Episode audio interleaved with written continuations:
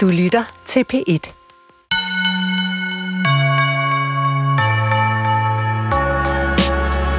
I dagens program skal vi til et erotisk orgie.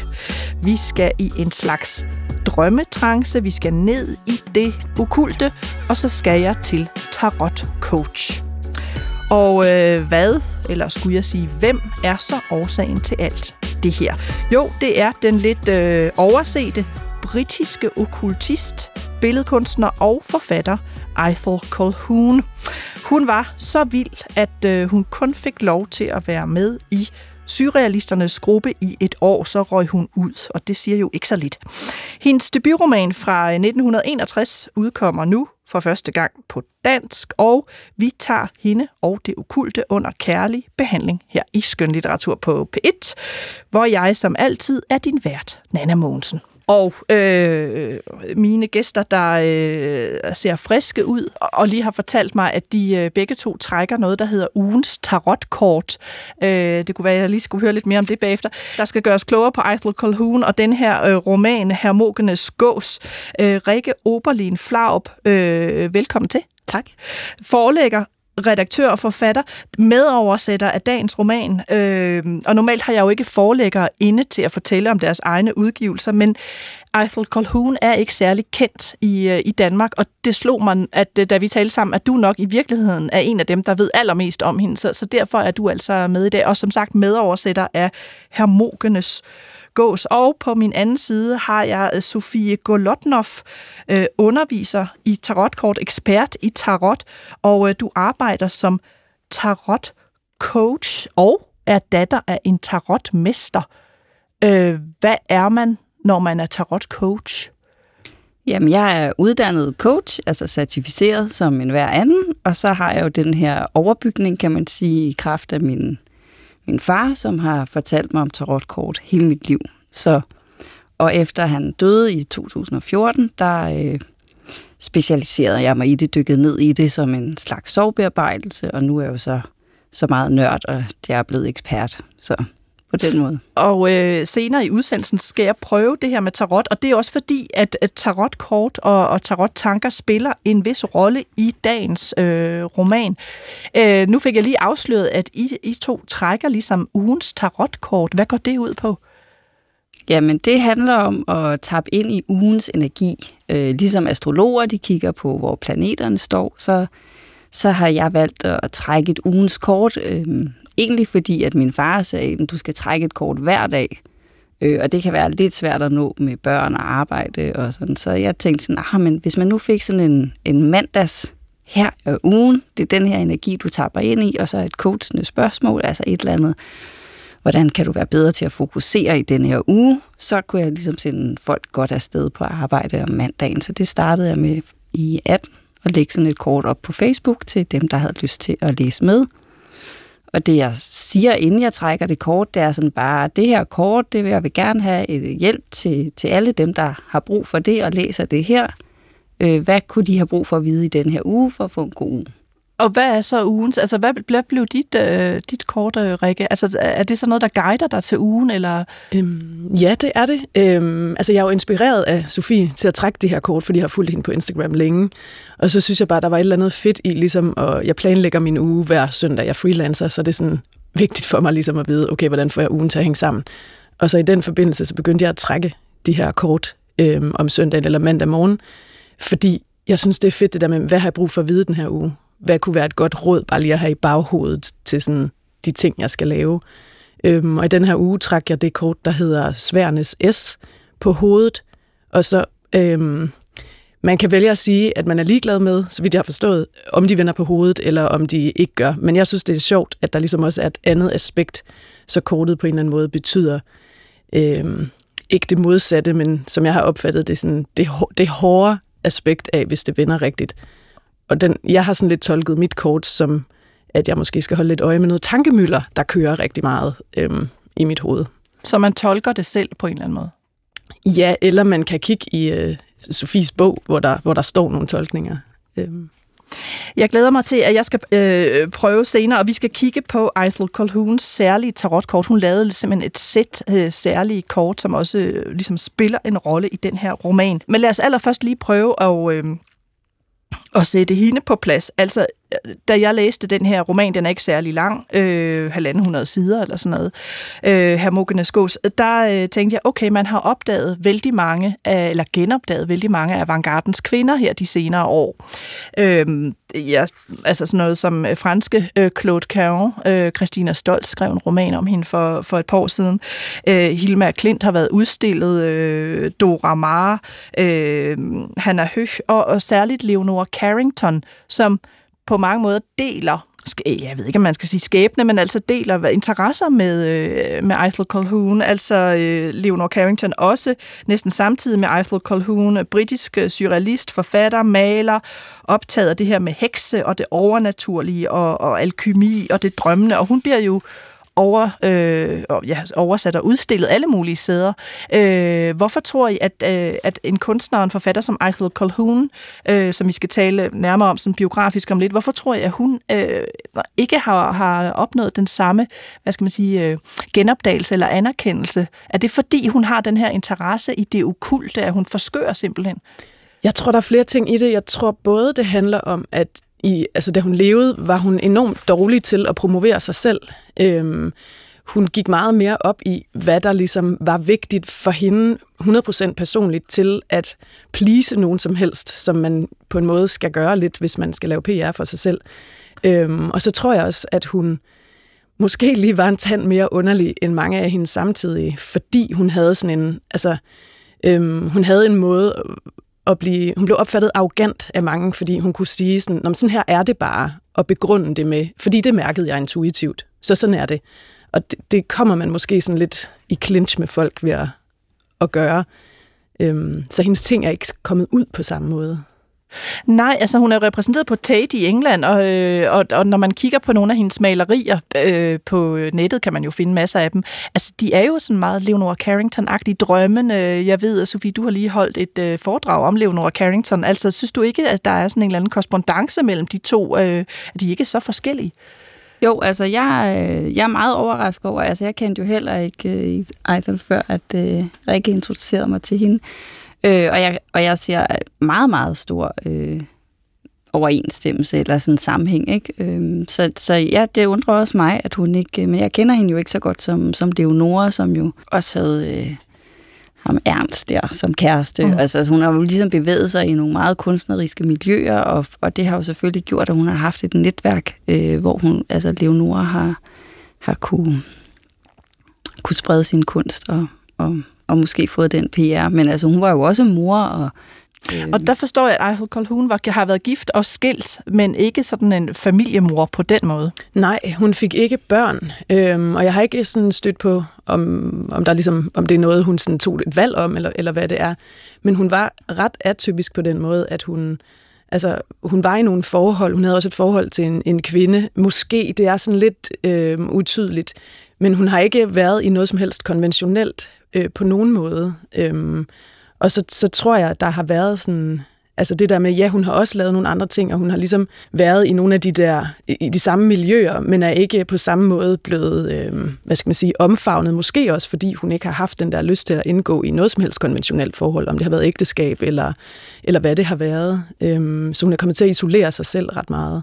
Og hun er født i, øh, i nitten hundrede og seks i Indien, øh, som jo dengang var under britisk øh, herredømme, øh, rejser hurtigt tilbage til England med familien, da hun er, er ganske lille. Hun får uddannelse, altså både en boglig uddannelse og en kunstnerisk øh, uddannelse, rejser meget over hele verden, møder øh, også andre kunstnere og er så med i surrealisternes gruppe, øh, London Surrealist Group, men kun fra nitten niogtredive til fyrre, så ryger hun simpelthen ud. Altså, hvad, hvad er det? Er det hendes kompromisløshed, eller hvorfor kan hun ikke indgå i sådan et gruppefællesskab? Jeg, jeg tolker det som en, en kompromisløshed, men som måske også fordi hun, altså, hun havde ikke noget problem med konflikten, altså. Øhm, men der, var, øh, der blev sat nogle regler op for, hvordan man måtte være i den der gruppe, som handlede om, hvordan man måtte udstille, og hvad man egentlig måtte udstille, og hvorhenne og sådan noget. Og det, det, ville, det ville hun ikke. Øhm, og der var også nogle politiske regler, man skulle, øh, man skulle underordne sig. Og jeg tror ikke, det har været, fordi hun nødvendigvis har været politisk uenig. Hun ville bare ikke øh, underordne sig noget som helst. Øhm, og så har hun også, altså der har været grupper, hun gerne har ville være medlem af, også i længere tid end end det, hun så har fået lov til, men hvor hun måske har stillet spørgsmål til guru-typer eller andre, der, der har sat nogle regler, som så har syntes, at det var for besværligt at have hende med. Men hun, øh, altså hun, hun deler jo mange af surrealisternes øh, interesser, altså interessen i det underbevidste, det ubevidste, det drømmende. Øh, romanen, som vi skal se, virker også næsten som lidt en drømmedagbog nogle gange. Øh, du skriver også i øh, forordet til den her roman, øh, Rikke, at hun er okkultist. Altså, hvordan skal man forstå det ord okkultist? Hvad betyder det? Ja, øh, det er et godt spørgsmål, fordi okkult kan på en eller anden måde betyde mange ting. Altså, det er som om, der er et overlap. Når man siger okkult og esoterisk, så ligger det sådan ikke helt skarpt defineret, hvad der er hvad. Øhm, og hun har kaldt sig okkultist, fordi hun har syntes, det mest spændende i alt, hvad hun har lavet, har været at dykke ned i øhm, hvad skal man sige, alt det, vi ikke kan se og røre. Magi. Hvordan kan man skabe magi, hvis man, der er nogen, der, i dag taler man meget om at manifestere noget, hvis man ligesom laver et eller andet mantra, eller noget, man gentager rigtig mange gange, øhm, eller siger, jeg vil have det her, jeg vil gerne have flere penge, så nu, nu prøver jeg at gøre det her, som jeg har besluttet mig for, på magisk vis skal tiltrække øh, penge, eller et eller andet. Altså den måde arbejdede hun på, og så har det været Øh, måske at sidde med nogle farver i rigtig lang tid, som blandt andet er den måde, hun har lavet sin tarotkort på, at der har været et okkult farvesystem, hvor farverne har betydet nogle bestemte ting, og hvis man så ligesom arbejder med de farver, så kan man åbne en slags portal for at tiltrække de her farver. Øhm, og så har hun også været, øhm, jeg mener, hun kaldte sig clairvoyant også, så hun har fået nogle budskaber fra, hvad skal man sige, åndeverdenen eller et eller andet øh, i den retning, som hun så har arbejdet ud fra, og har lagt ud fra sig selv. Så jeg tror, for sådan at opsummere, hvis man, hvis man taler om, at hun har været okkultist, så har det været et forsøg på at bygge bro imellem den verden, man kan mærke, den fysiske verden, og den verden, vi ikke kan se og høre og måle og veje. At det har været det vigtigste for hende. Og så er der også en anden ting, jeg t- tænker, at vi, vi lige er nødt til at komme ind på, inden vi øh, går til romanen, og det er, øh, fordi det spiller også en rolle i romanen på en måde, det er hendes særlige forhold til den del af England, der hedder Cornwall, altså den her øh, yderste sydvestlige øh, hjørne, den her lille tap, der ligger længst nede og, og ude til siden, hvis man kan se det for sig. Altså hun får et særligt forhold til det sted, hun køber øh, et sted, hvor hun kan arbejde, der i seksogfyrre, og så flytter hun permanent dertil i syvoghalvtreds, og så bor hun der til hun dør i, jeg mener, det er nitten otteogfirs. Mm. Øh, og der er, altså, der er en særlig tilknytning til det landskab. Øh, landskabet optræder også i romanen, altså det her ret vilde landskab. Og der er et særligt forhold til det keltiske. Mm. Hvad er det for noget, det keltiske og, og, og Cornwall? Og, altså, hvad er det, hun hiver derfra? Jeg tror, man kan lave den kobling, der hedder, at hun, hun har, selvom at hun flytter tilbage til, til England ret hurtigt, så har hun en tilknytning til Indien og indisk øh, filosofi, vedisk filosofi og tantra, og så har hun selv mærket en form for forbindelse til det keltiske, så der er sådan de to ting, der på en måde træder, øh, hvad hedder det, fremhæver de samme indre oplevelser hos hende, og der har hun især øh, været tiltrukket af sådan nogle stencirkler. Øh, altså sådan noget og, ligesom Stonehenge, yeah, hvis man kan forestille sig det. Præcis. Øh, og at de stencirkler øh, har forbindelse til landskabet, og de har også forbindelse til, til noget feminint, øh, eller en slags, øh, hvad skal man sige, noget guddommeligt feminint. Øh, og jeg tror sådan både landskabsmæssigt, jeg er sådan lidt usikker på det der med Cornwall, men jeg tror, der har ligget noget der, hvor hun har følt sig enormt tilknyttet til det landskab, og til den der keltiske måde at se det guddommeligt feminine på, som hun har kunne koble til nogle andre oplevelser øh, med den indiske filosofi. Jeg ved ikke, om det giver mening, det jeg siger, men der ligger, der ligger et eller andet i det der. Jeg synes, hun lyder... Øh, altså, jeg ville jo gerne øh, have mødt hende, eller have hørt hende. Da jeg planlagde det her program, prøvede jeg jo også med din hjælp, Rikke, at finde nogle klip, hvor man kunne altså, se hende filmet, eller høre hende tale. Det findes simpelthen ikke. Hun har medvirket i lidt radioudsendelse, men, men det er ikke at finde mere, altså ikke her i Danmark, men i England. Øh, så, så man må simpelthen holde sig til hendes værker. Altså, hun har skrevet flere bøger, blandt andet nogle bøger om Irland og om Cornwall, altså sådan øh, mere straight rejsebøger, og så øh, altså de her surrealistiske ting. Øh, og så er der jo selvfølgelig alle billederne, så altså en lidt, tænker jeg, en lidt skør, ret vild og kompromilløs multikunstner, vi, øh, vi har på programmet øh, i dag. Lad os hoppe til øh, romanen, som lige er udkommet på dansk, som sagt, Hermogenes' gås. Hvad betyder det? Ja. Yeah. Hvad går det ud på? Det er, Hermogenes er øh, et andet øh, navn for Hermes, som er den, helt kort fortalt, øh, et græsk gud for alkymi øh, og filosofi. Og så er gåsen i virkeligheden slet ikke en gås, det er øh, ligesom kodeord for fønix. Så man skal ligesom forstå det som sådan en slags øh, Hermes fønix, en transformation, hvor man stiger op fra øh, asken, eller i hvert fald har den transformeret noget mørkt til noget lyst, eller... Ja, hvad, hvad siger du, Sofie? Jamen, jeg, jeg siger, altså, fordi du er den her, øh, det er jo den her øh, cirkulære bevægelse af liv, død, genopstandelse. Altså, og det er det, fugl fønix er øh, symbol for, og det symbol genfinder vi mange steder i det okulte og i det esoteriske, som slangen for eksempel, som, som tager, mister sin ham, når den vokser. Krebsen gør det samme. Altså, der er mange af den, den form for symboler for ligesom at vise den transformation, at når vi vokser, så må vi øh, give slip på noget, at der er noget, der falder fra, for at vi kan forny os. Men hvorfor så gåsen? Det er jo sådan et øh, lidt plumpt dyr.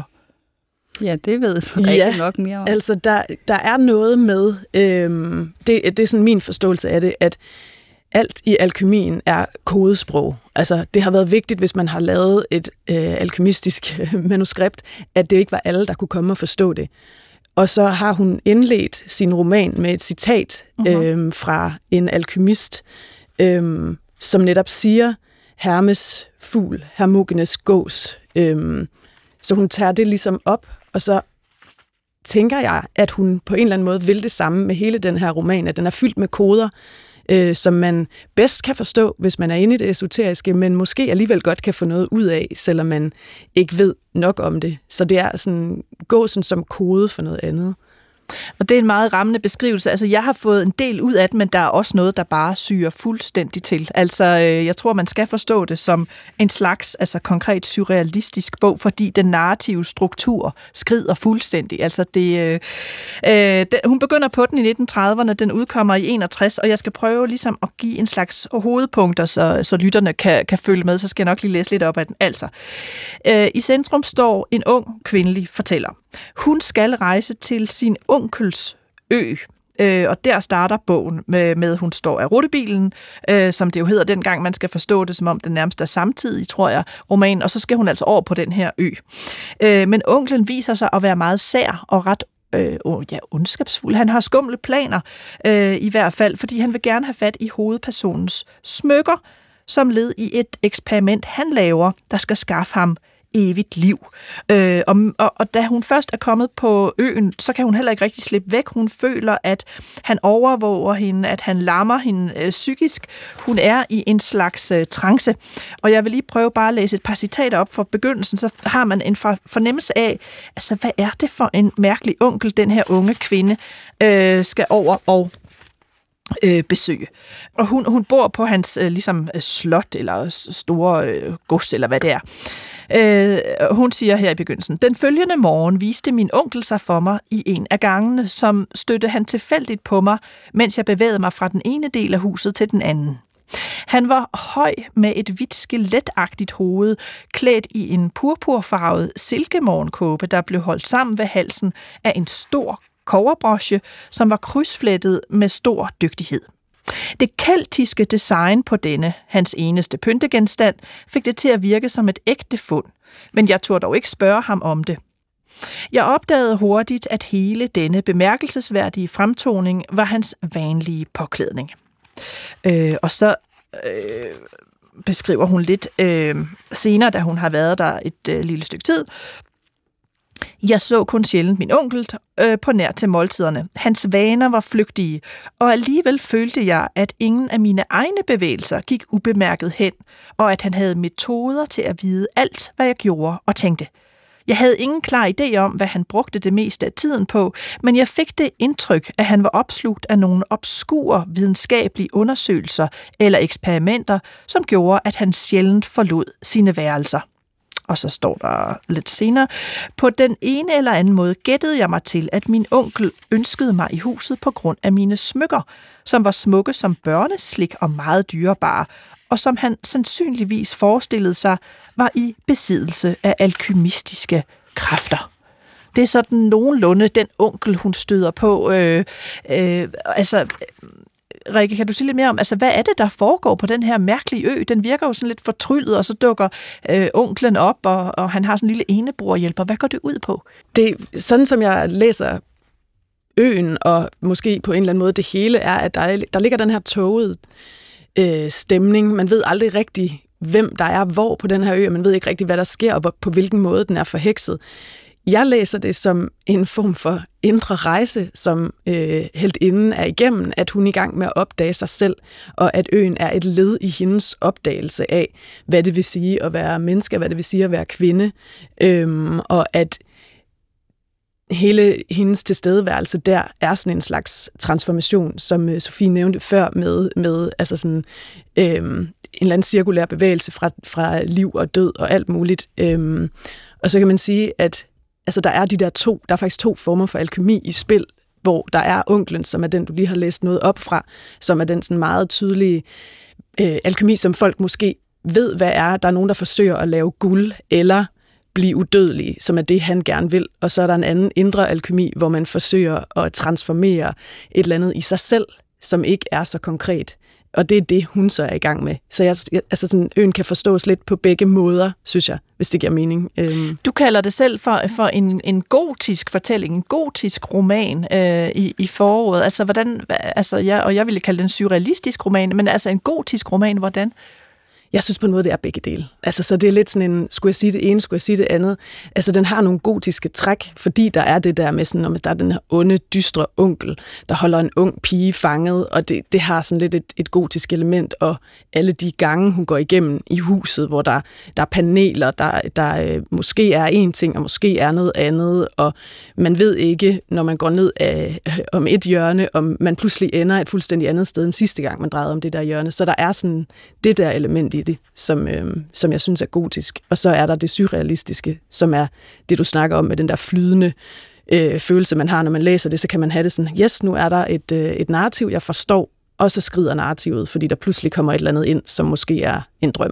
Altså. Ja, for det virker som om, at meget af det er nærmest sådan noget drømmedagbog. Altså, der er sådan nogle mærkelige øh, hop i, øh, i romanen, øh, som er øh, ret fantastisk. Jeg kan prøve at læse bare lige de, de alle første linjer, øh, altså sådan som den faktisk reelt starter, hvor den unge pige sidder, hun siger, jeg tror, jeg stadig sad i den slingrende lokale rutebil, da jeg første gang fik øje på min onkels ø.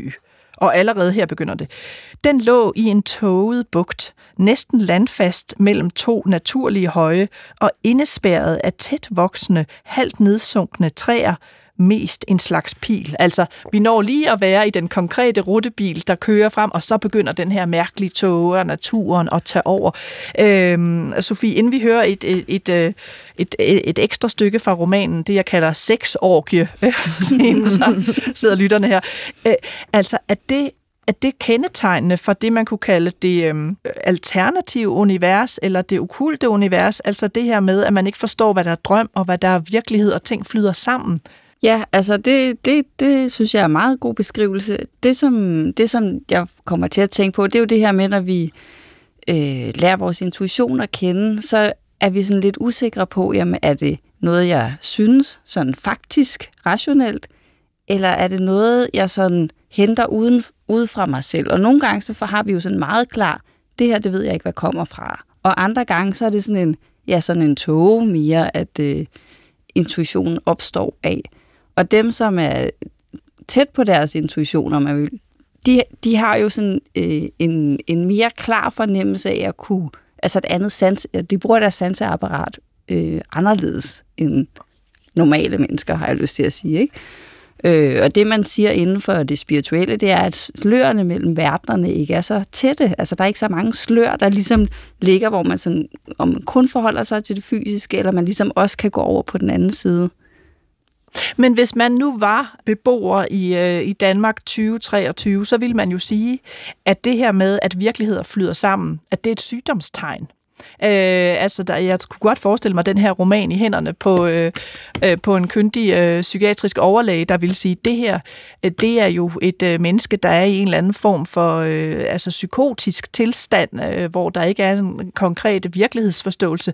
Altså, øh, Rikke, hvor meget ved vi om Ithell Colquhoun? Altså, er, er det her produktet af en nøje konstruktion, eller har hun haft lidt med det her med virkeligheder, der flyder sammen, og, og sådan været i et mere, et mere mudret sted, hvis man kan tale om det på den måde? Hun har i hvert fald, altså hun har ført drømmedagbog hele sit liv, øhm, og har brugt de der drømme aktivt. Altså, så det er også drømme, hun har skrevet ned, som er med i bogen, øh, som gør det der, at det flyder en gang imellem, hvor man ikke helt ved, sådan, okay, er jeg inde i, er det stadig handlingen det her, eller, eller kommer der pludselig noget andet ind? Øhm, og så har hun også arbejdet på den måde med, at, øh, at hun, øh, altså, øh, jeg tror ikke, hun kaldte det kanalisering, men hvis man skal øh, lave en sammenligning med hende og Hilma Klint, altså hvor øh, Hilma Klint ligesom havde nogle værker, som bare sådan på en måde kom til hende, så hun var kanal for noget, den måde har øh, Colquhoun også arbejdet på. Så hun har sat sig ned og mediteret sig frem til, til, til nogle værker, og hun har øh, haft en fornemmelse af at være i forbindelse med, øh, med afdøde helt konkret, øh, og med et eller andet, øh, andet væsentligt, eller hvad man kan kalde det. Øh. Og ja, måske i dag var der nogen, der ville have lyst til at give hende øh, en diagnose for, for det. Altså. Men apropos diagnoser, så Leonor Carrington var jo indlagt flere gange. Øh... Altså den her britiske kunstner, vi sammenlignede med hende ja. i starten, altså den her øh, kvindelige surrealist, som virkelig er, er udstillet alle mulige steder og fået sådan en revival. Ja, ja. Altså så hun var jo, øh, havde jo svært ved at, at kontrollere øh, slørene og hvor, hvor, hvor tætte de var, kan man sige. Og jeg tror helt klart, at man taler inden for psykiatrien, hvis man er en lille smule interesseret i det spirituelle eller det åndelige, esoteriske, at så har man en fornemmelse af, at der er mange, øh, som, som måske har nogle medfødte evner, som de ikke ved, hvordan de skal håndtere. Øh, og, og meget af at være spirituel handler jo om at tage kontakt uden at altså, komme til at overgive sig til den, til den anden side, fordi så bliver man jo syg. Altså vi er jo på jorden for at være her, kan man sige, øh, og bruge vores intellekt og vores øh, tankekraft øh, til at skabe nogle rammer for vores liv. Hvor at når man, hvis man er meget, øh, altså man kan se ting, der andre ikke kan se, altså døde eller farver, eller hvad man nu kan se eller høre, jamen så kan det jo godt være svært at skelne, fordi at man jo ikke ved om andre, altså så er virkelighedsopfattelserne jo forskellige, og det tænker jeg da absolut, man kan blive rigtig syg af, men man kan jo også bruge det øh, kunstnerisk, eller øh, til at hjælpe andre mennesker, eller hvordan. Ja, lad os øh, springe til det kødelige, simpelthen. Øh, og måske det, nogle lyttere har øh, i særlig grad ventet på, fordi øh, hvor mange erotiske orgier er der øh, på Danmarks Radio. Nu kommer der et eller en slags orgie. Øh, og til de lyttere, der lige øh, er stillet ind, så skal jeg sige, at øh, det jo er skønlitteratur på P et, og jeg sidder her i dag med øh, Rikke Oberlin Flarup og øh, Sofie Golodnoff, øh, og det handler om den her okkulte forfatter, forfatter, Ithell Colquhoun, man skal lige lære at sige det, øh, og den roman, der nu er oversat fra enogtres, der hedder Hermogenes' gås, og denne hovedperson, som altså bor på denne øh, mærkelige onkels ø, Øh, oplever flere mærkelige ting, hvor hun nærmest går i en form for trance, og, øh, og hun kan ikke rigtig selv styre, hvad hun gør. Og jeg vil læse lidt op fra et, øh, en af de ting, hun oplever.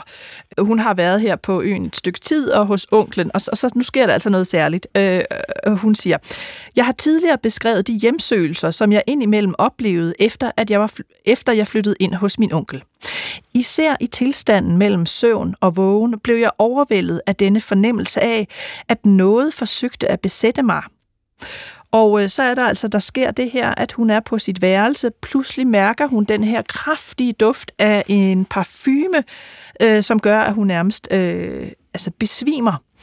Ind ad døren kommer en kappeklædt skikkelse og begynder at smøre hende ind i et eller andet. Øh, og så bliver hun båret væk, øh, uden hun rigtig kan, kan protestere. Hun opdager så, at hun er nøgen. undtagen de her smykker, som onklen jo gerne vil have fat i, og at hun ligesom er blevet øh, lagt et særligt sted ved en statue, og at der er nogle andre til stede. Øh, og, og nu læser jeg lidt om, hvad der så sker her. En jamrende lyd, der kom fra et hidtil ubrugt rørformet instrument, gjorde sin entré i musikkens brummen. Og jeg kunne også høre en dunkende undertone af trommer med et sjældent dæmpet brag af bækkener. Anna Koreten, altså den her enebor, der bor hos onklen, Anna Koreten kom hen til mig, løftede mine skuldre og pressede et bæger med skoldhed og tykt flydende væske mod mine læber. Allerede mere end blot halvt omtåget havde jeg ikke andet valg end at drikke.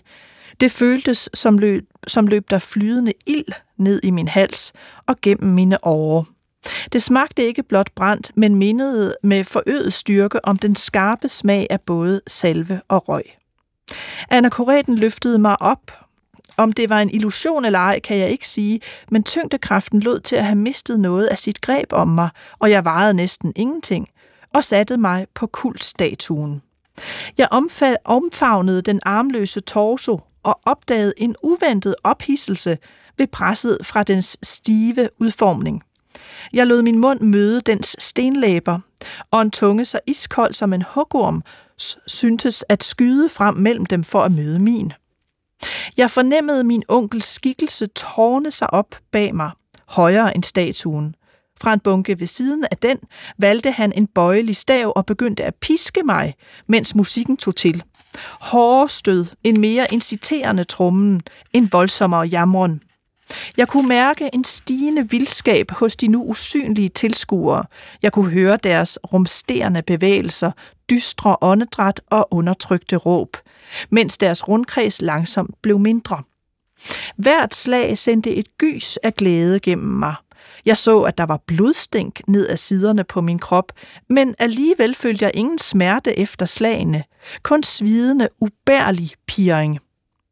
Skyer af ukendt farve og konsistens hastede forbi mig, vilde glimt af lys, former og nuancer, og så med et mere ivrigt slag end de andre og et sidste udbrud af musik strømmede en iskold stråle gennem mig, helt ud i mine fjerneste lemmer, og jeg blev følelsesløs. Næste morgen vågnede jeg fra en dyb søvn, men fuldt påklædt. Og så begynder hun at huske denne her drøm. Ja, øh, et, øh, et særligt kødeligt uddrag fra Hermogenes' gås. Øh, hvad er det, der foregår øh, her? Altså, hvad er det her for en slags orke? Altså, mit, mit bedste bud er, at det er en eller anden form for rituel handling, der finder sted, som har noget med øh, sexmagi at gøre, eller som øh, der er nogen, der ligesom skal opnå et eller andet fra hende. Hun er stadigvæk onklens redskab. Og hvis nu han skal have de her smykker fra hende på en eller anden måde, jamen er det så trancen, og er det det, det seksuelle, han skal ind i for at få fat i det? Altså hun er ligesom ikke rigtig ved bevidsthed der, øhm, så, så hun ved ikke, hvad der sker. Men jeg tror, vi er ude i sådan noget, øhm, hvis skal en, sådan en, en litterær tolkning af det ind over, altså så er det den unge kvindes seksualitet, der på en eller anden måde vågner her, øh, uden at hun selv er helt bevidst om det. Øhm, og i romanen er det så onklen, der forsøger at få fat på et eller andet konkret fra hende ved at, at hvad hedder det, hypnotisere hende. Men der er jo også det her nærmest S M-element med, at, at hun bliver pisket, øh, og den her mærkelige musik, der er. Altså, hvordan spiller det seksuelle ind i øh, den spirituelle verden? Altså, øh, fordi det, det plejer man jo ligesom at sige, at sådan to forskellige ting, altså der er den kødelige verden, og så øh, det her nærmest en orgie eller sexritual, og så er der den spirituelle med tanker og følelser og sådan noget. Hvordan hænger de to ting sammen? Altså umiddelbart, nu ved jeg ikke, hvad du tænker, men altså, for mig er der to ret, øh, de hænger ret meget sammen, egentlig på en eller anden måde, altså på, øh, i forskellige traditioner, eller øh, altså der er ligesom, hvis man går over i tantrafilosofien, så er der noget der, hvor man går ind i den sådan mere sanselige nydelse, og så hvis man kigger på Aleister Crowley, så har det nok været mere noget i den der retning, hvor det seksuelle kommer ind som, som S M eller et eller andet, øh, og jeg ved, ikke, jeg ved ikke helt nok om, hvordan hvordan det egentlig fungerer, men hvad, hvad er dine tanker om det? Ja, mine tanker er, at, øh, at man siger ligesom, at der er, altså man kan ligesom gå, gå, gå åndeligt, altså gennem hovedet, eller man kan gå øh, gennem sit skød, eller hvad det hedder, for, den, for mænd. Hedder det skød? Underlivet, kan vi kalde det. Vi kalder det underlivet. Altså, så der er ligesom to måder til ekstase, eller øhm, alkymi, eller hvad vi skal kalde det. Og, og, der, og der kan det være... Altså, den brug kan være svær at lave samtidig, så man enten så er man måske mest øh, med hovedet og fordybet i teksterne og meditation og tænker opad, eller også har man den her sådan mere tantriske tilgang. Og jeg har hele tiden, altså i det esoteriske ligger jo meget, at, øh, at man brugte symboler, fordi at øh, kirken slog jo folk ihjel, som var kætteriske, eller som troede på, at vi hver især bærer Guds lyset i os. Øh, det er jo imod den monetære øh, kristendom og andre religioner, der har én Gud. Så det her med, hvordan kan man lave nogle tekster, eller have et sprog for, at du har Guds lyset, du har Guds lyset, jeg har Guds lyset, vi er alle sammen en del af Gud, og vi er alle sammen også Gud. Øh, og jeg har hele tiden siddet og tænkt, jamen de der smykker, det er jo bare et symbol for hendes seksualitet. Altså det er det, han vil have, han vil have. Han tror, at smykkerne kan give ham, eller hendes øh, seksualitet kan give ham øh, evigt liv måske, eller øh, så alkymien ligesom øh, går op og øh, manifesterer sig, ikke? Og den beholder hun jo så på under den her seance, øh, og samtidig opnår hun den her seksuelle glæde. Altså, udover det så også handler om en ung pige, hvis seksualitet vågner på en eller anden måde, sådan kan man jo også læse den. Øh, så sagde du det her, øh, og det vil jeg lige følge op på, øh, Rikke, du sagde, jamen, øh, hvis det bliver sådan noget Aleister Crowley, og der tror jeg lige, vi skal sætte nogle, øh, altså lidt ord på det, fordi der er jo den her tese med, at onklen i romanen er bygget på en, øh, en rigtig karakter, som Ithell Colquhoun i hvert fald havde øh, en relation til, eller kendte til, øh, det er øh, den øh, britiske okkultist Aleister Crowley, som levede fra, fra atten femoghalvfjerds til syvogfyrre, så han, han er jo så lige øh, en generation øh, ældre end, end uh, Ithell Colquhoun. Men, men hvad er det med ham? Altså, øh, hvordan er onklen måske bygget på, på ham, og hvad er han for en karakter? De kendte jo hinanden, øh, Colquhoun og Crowley, øh, og hun vil gerne være en del af hans hemmelige orden? Hun vil gerne være en del af hans hemmelige orden, og, og kunne ligesom ikke, fik ligesom ikke rigtig lov til at komme ind i det. Hun brugte alligevel nogle af de... Der var en farvesymbolik, som den orden udviklede, og som hun har brugt til at lave sine tarotkort med, blandt andet. Øhm, og så har han været, uden at jeg ved nok om ham, men så har han alligevel stået som sådan en karakter dengang, som... Øhm, som var magisk, en slags en mad scientist, øh, troldmand-type, øhm, men som måske også var ret grænseoverskridende, eller ikke måske, altså sådan, der er historier om, at han var grænseoverskridende seksuelt, blandt andet. Altså sådan noget øh, sadisme-agtigt. Ja, ja. ja, og noget, hvor at, altså, jamen, i dag ville, øh, ville han nok skulle dømmes for nogle af de der ting, øh, øh, tænker jeg, øh, men at han som karakter i romanen, så har hun ligesom valgt at bygge den der onkel op omkring de ting, som Crowley stod for og gjorde. Og men det, inden vi hopper til det her med tarot, så kan jeg alligevel ikke lade være at tænke på, okay, der er noget her med frigørelse, både af sind og krop. Der er det her med, øh, at, at verden også ligger inde i, og man vælger sin verden, og det her med drømmene, og det her med den frigjorte seksualitet, øh, og romanen er fra enogtres. Mm. Og så er det, jeg tænker, hvorfor blev hun ikke øh, hævet frem af otteogtres-generationen og hele hippie-bevægelsen, og, øh, øh, fordi hun passer jo som fod i hose der. Mm. Altså, øh, altså, altså, intet kunne vel blive for skørt til dem. Altså, det undrer mig, at hun ikke på en eller anden måde er blevet, ligesom øh, man jo hørte øh, Doors og læste Aldous Huxley, og det her med, med, med dørene mellem de forskellige øh, verdener. Altså, hvorfor hun ikke er blevet øh, en af deres øh, gudinder. Har I jeg, noget bud på det? Jeg tror, det er, fordi hun er kvinde. Ja. Altså, jeg tror faktisk ikke, øh, at den er længere. Jeg kan kun lave en, endnu en reference til Leonor Carrington, der får at vide, at en af hendes billeder er blevet solgt for en million dollars. Øh, og så siger hun, det er, det er sådan en videoklip, der jeg har set med hende, og så siger hun, øh, øh, nå, okay, og så siger, jamen det er virkelig godt for en kvinde, siger intervieweren så. Nå, for en kvinde, siger hun så, iskoldt. Altså, det er jo ligegyldigt, at det er mange penge, hvis, altså, fordi hun ligesom ikke bliver anerkendt på lige fod med mænd.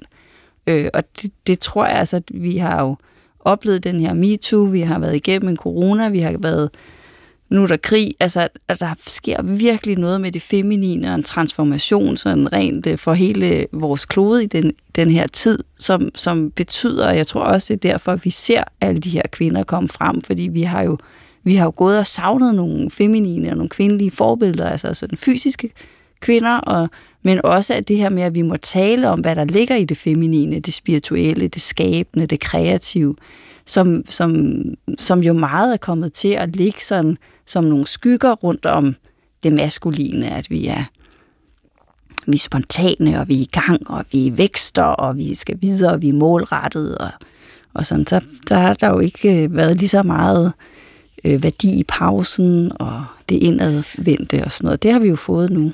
Men altså, jeg vil sige, hvis, hvis Ithell Colquhoun også står for det feminine, så er jeg ikke sikker på, at jeg ønsker at være i det feminine, fordi jeg har det jo sådan med romanen, at det, det er et spændende univers, men det er også et klaustrofobisk univers, mm. øh, hvor man, altså ligesom det her, øh, ja, det er både noget seksuelt, men der ligger også noget overgreb i det, eller de øh, mennesker, hun møder, øh, naturen, som bliver beskrevet som monstrøs, så det er jo også et meget ubehageligt univers, hun, hun øh, skaber frem. Mm. Kan det have været en af grundene til, at den her ikke er blevet læst mere? Altså den der ubehag, man får som læser? Altså muligvis, ja. Jeg tror også, der ligger noget i det. Jeg tror, der ligger noget i sådan... I, I, køns, ja, i, i køns, men jeg tror også, der ligger et eller andet i, at den er, den er ekstremt ubehagelig at læse, og der er også... Øhm, altså hun beskæftigede sig rigtig meget i det hele taget med øh, kropssekreter. Øhm, det skal jeg love for. Øh, ja. Altså, der er et stykke af slutningen. Skal jeg lige læse det, inden vi går til tarot? øh, og det kan jeg godt sige, fordi jeg afslører intet af slutningen for hvem, der forstår det trettende kapitel i den her øh, roman. Men altså, øh, det, det, det, det blæser bare helt igennem, øh, og, og jeg øh, får simpelthen lyst til bare at lige øh, læse øh, en lille bitte smule øh, af det, fordi øh, så, går, så går det bare helt amok. Ja, jeg læser her, øh, og man skal bare... hop på, det tror jeg er det bedste, man kan gøre. Vi skal nok øh, komme tilbage til tarot lige om lidt, men altså her fra slutningen af bogen. At finde et stykke aflang, rustrød gelé og skære det omhyggeligt ud i facetter, som var det en anden koinore, var en stor fornøjelse. Det var sidst på sommeren, og hver dag udskilte min navle en klæbrig krystallinsk harpiks i denne farve, som det, der siver frem mellem barken og træet på et kirsebærtræ. Den havde en harsk salt smag, som jeg satte stor pris på. Jeg plejede også at spise kirsebærharpiksen, men den smag mindede mere og mere om ørevoks. Jeg var meget glad for at væve. Jeg tog harpiksen i dens tidlige stadie, inden det blev hærdet og mørkt, og indfangede en blomst eller en flue i dens tykt flydende tråde. Bagefter kogte jeg al giften i min krop ned til en stor filipens midt på min ryg, og fik stor glæde af at klemme den ud, det hele på én gang. Det sparede mig for gentagelsens kedsommelighed. Det sivede ud som en hvidlig, gennemsigtig orm, formet som en flaske med en kvast som en prop, og jeg kvaste den som en loppe for at få væsken ud. Og så skal jeg ikke lige læse mere af slutningen, men altså, der kammer det fuldstændig over i kropsvæsker og, og, og craziness, som ikke rigtig hænger sammen med resten af romanen, ja, fordi der er den her kæmpe narrativ struktur. Så hun har vel også et eller andet, der bare er helt far out. Ja, det, det, det har hun, og jeg tror, det har været super svært for mange at acceptere det der. Altså, øh, Gud, jeg synes, det er helt vidunderligt. Jamen, altså, det, jeg synes, det er så befriende. Øh. Det er det da også, men der er altså ingen øh, sammenhæng med det øvrige, men altså mm. interessant. Men lad os hoppe til tarotten, fordi nu tror jeg, der er nogle lyttere, der lige skal sidde og komme sig over det her. Og jeg vil ikke læse så meget af romanen, der handler om det her tarot, bortset fra, at, at øh, hovedpersonen jo er i øh, onklens øh, bibliotek, øh, og opdager, at, at noget af biblioteket ligesom er ordnet efter nogle tarotprincipper. Øhm, og så siger, øh, så ser hun også nogle, nogle tekster, der er der, og så siger hun, der havde været flere bind i biblioteket, der behandlede taroens, kalder hun det jo så i stedet for tarotens, symbolik. Og for dem havde jeg samlet nok information til at gennemkende visse sammenhænge. Øh, mit blik fokuserede sig særlig intenst på en dartskive, der engang havde haft stærke farver, og jeg samlede den op fra sin kaotiske bunke og begyndte at støve den af.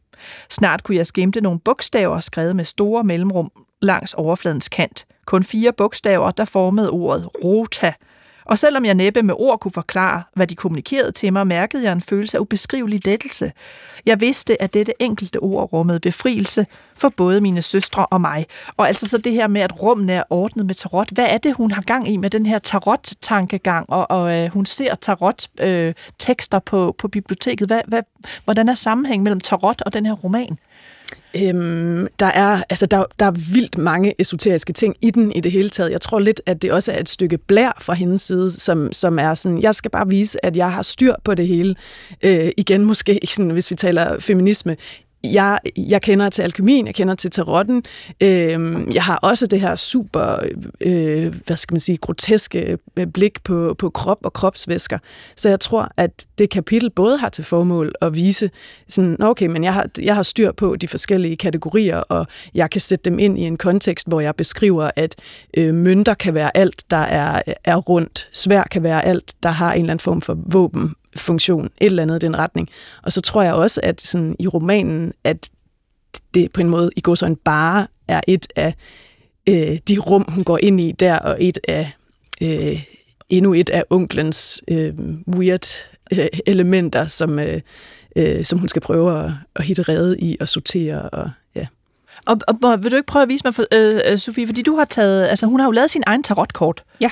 Og øh, det kan være, du skal prøve at forklare t- almindelige tarotkort. Hvordan ser de ud, altså i forhold til, hvad det er, Ithell Colquhoun har gjort med, med tarotkortene?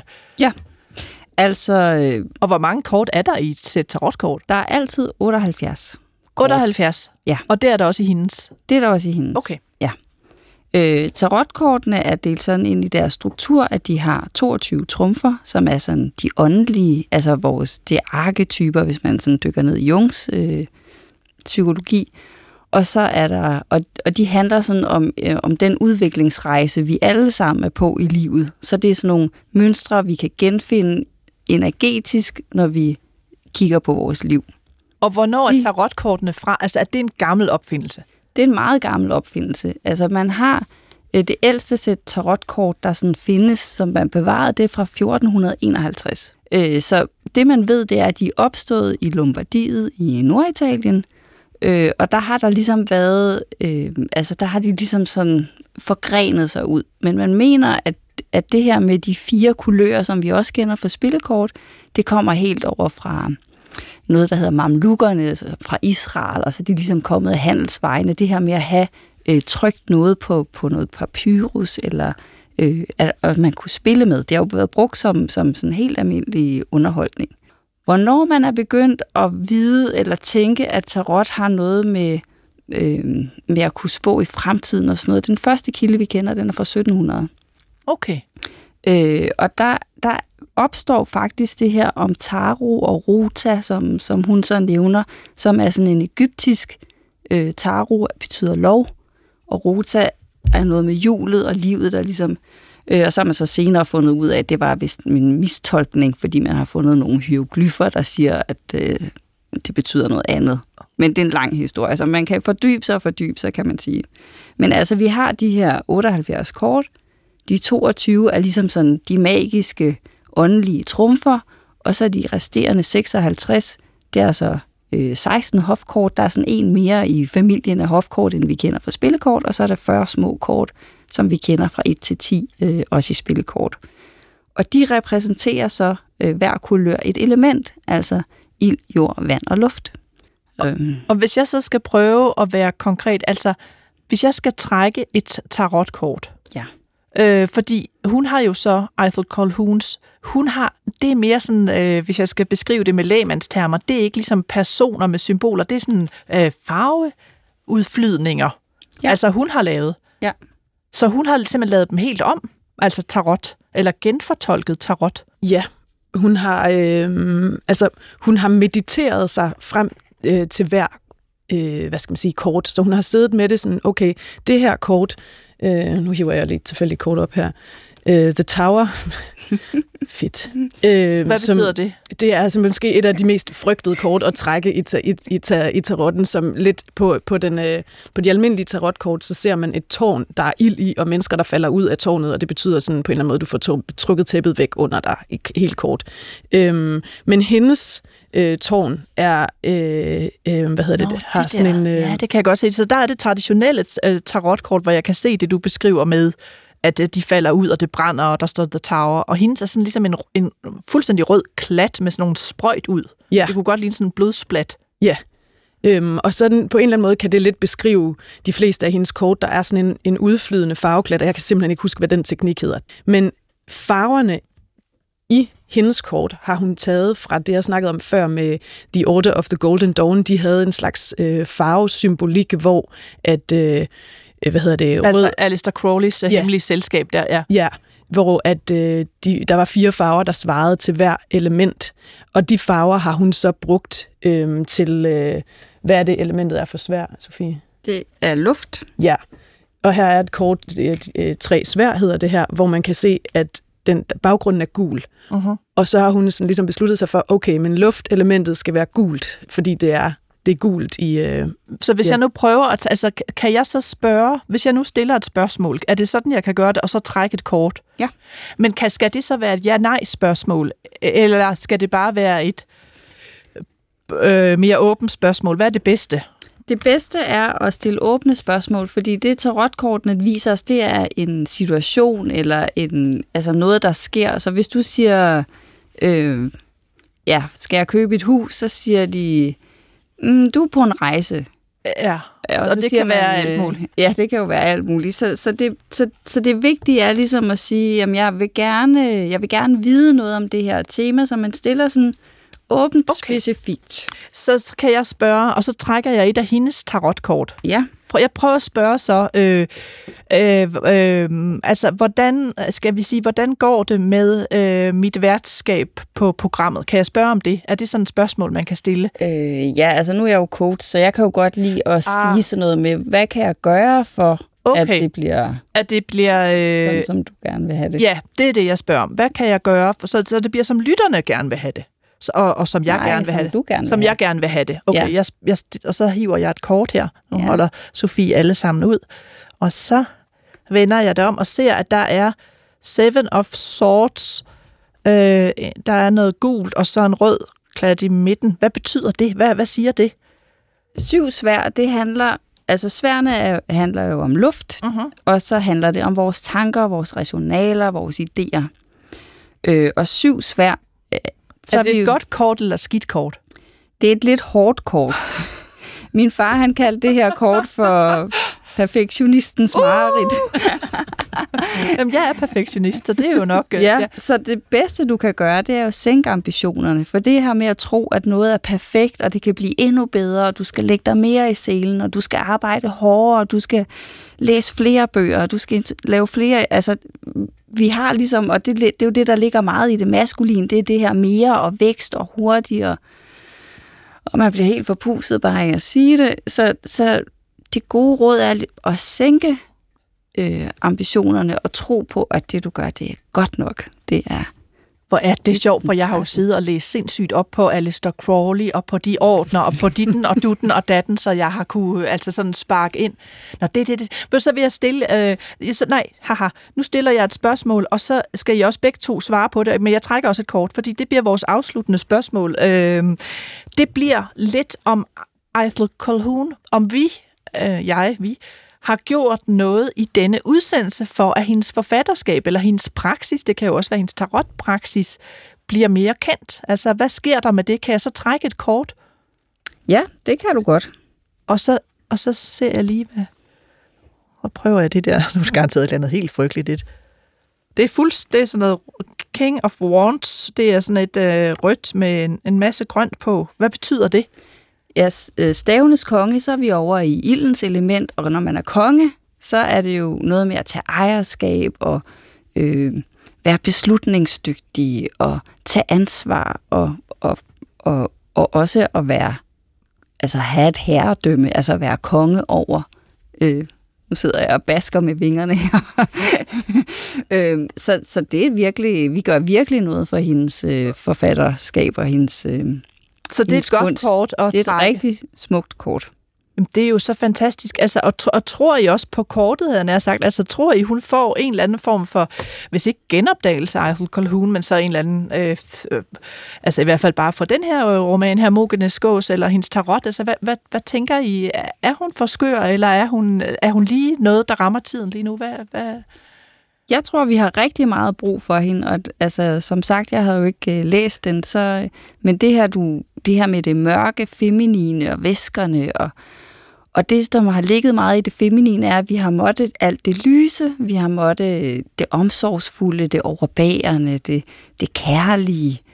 Og nu begynder vi at få fat i den del af det feminine, som er vredt, og som er mørkt, og som for hende var kropsvæsker og seksualitet, men som jo også kan være det her med, at vi må give os selv lov til at, at gå dybere ned og opdage, hvad er der inde i det mørke? Er det så farligt? Hvem er det, vi møder? Er det en drage? Eller, og hvad siger dragen? Altså, den siger, du er ikke god nok, fordi du har ikke forberedt dig godt nok.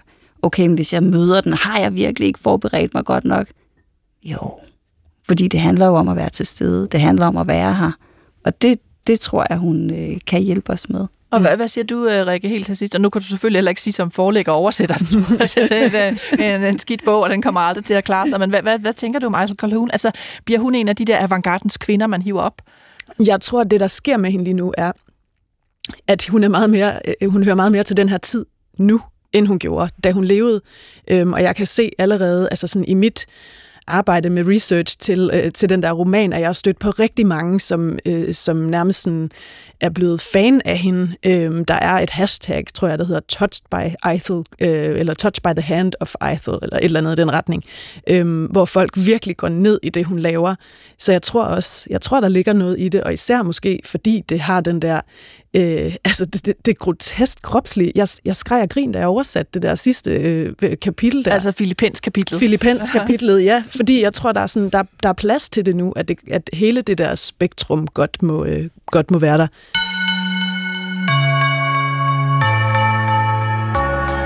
Skøn litteratur på P et er slut for denne gang. Jeg var din vært, som altid, og hedder Nanna Mogensen, og du kan skrive til mig på litteratur bindestreg d r punktum d k. Vi havde øh, romanen Hermogenes' gås på programmet af Ithell Colquhoun, og den er oversat af den ene af mine gæster, Rikke Oberlin Flarup, i samarbejde med Iben Hentel Philipsen. Og øh, den er udkommet på forlaget Arkiv for detaljer. Min anden gæst øh, var Sofie Golodnoff, og øh, hendes bog Tarot, lær at tyde kortenes visdom, er udkommet på det forlag, der hedder Grønningen, og øh, den er skrevet i samarbejde med faren Ulrik Golodnoff, så altså Sofie Ulrik Golodnoff. Hvis man vil øh, se Ithell Colquhouns øh, egne tarotkort, så kan man gå til det lille engelske forlag, der hedder Folker Press, og, øh, og få den der. Vi høres ved i øh, næste uge.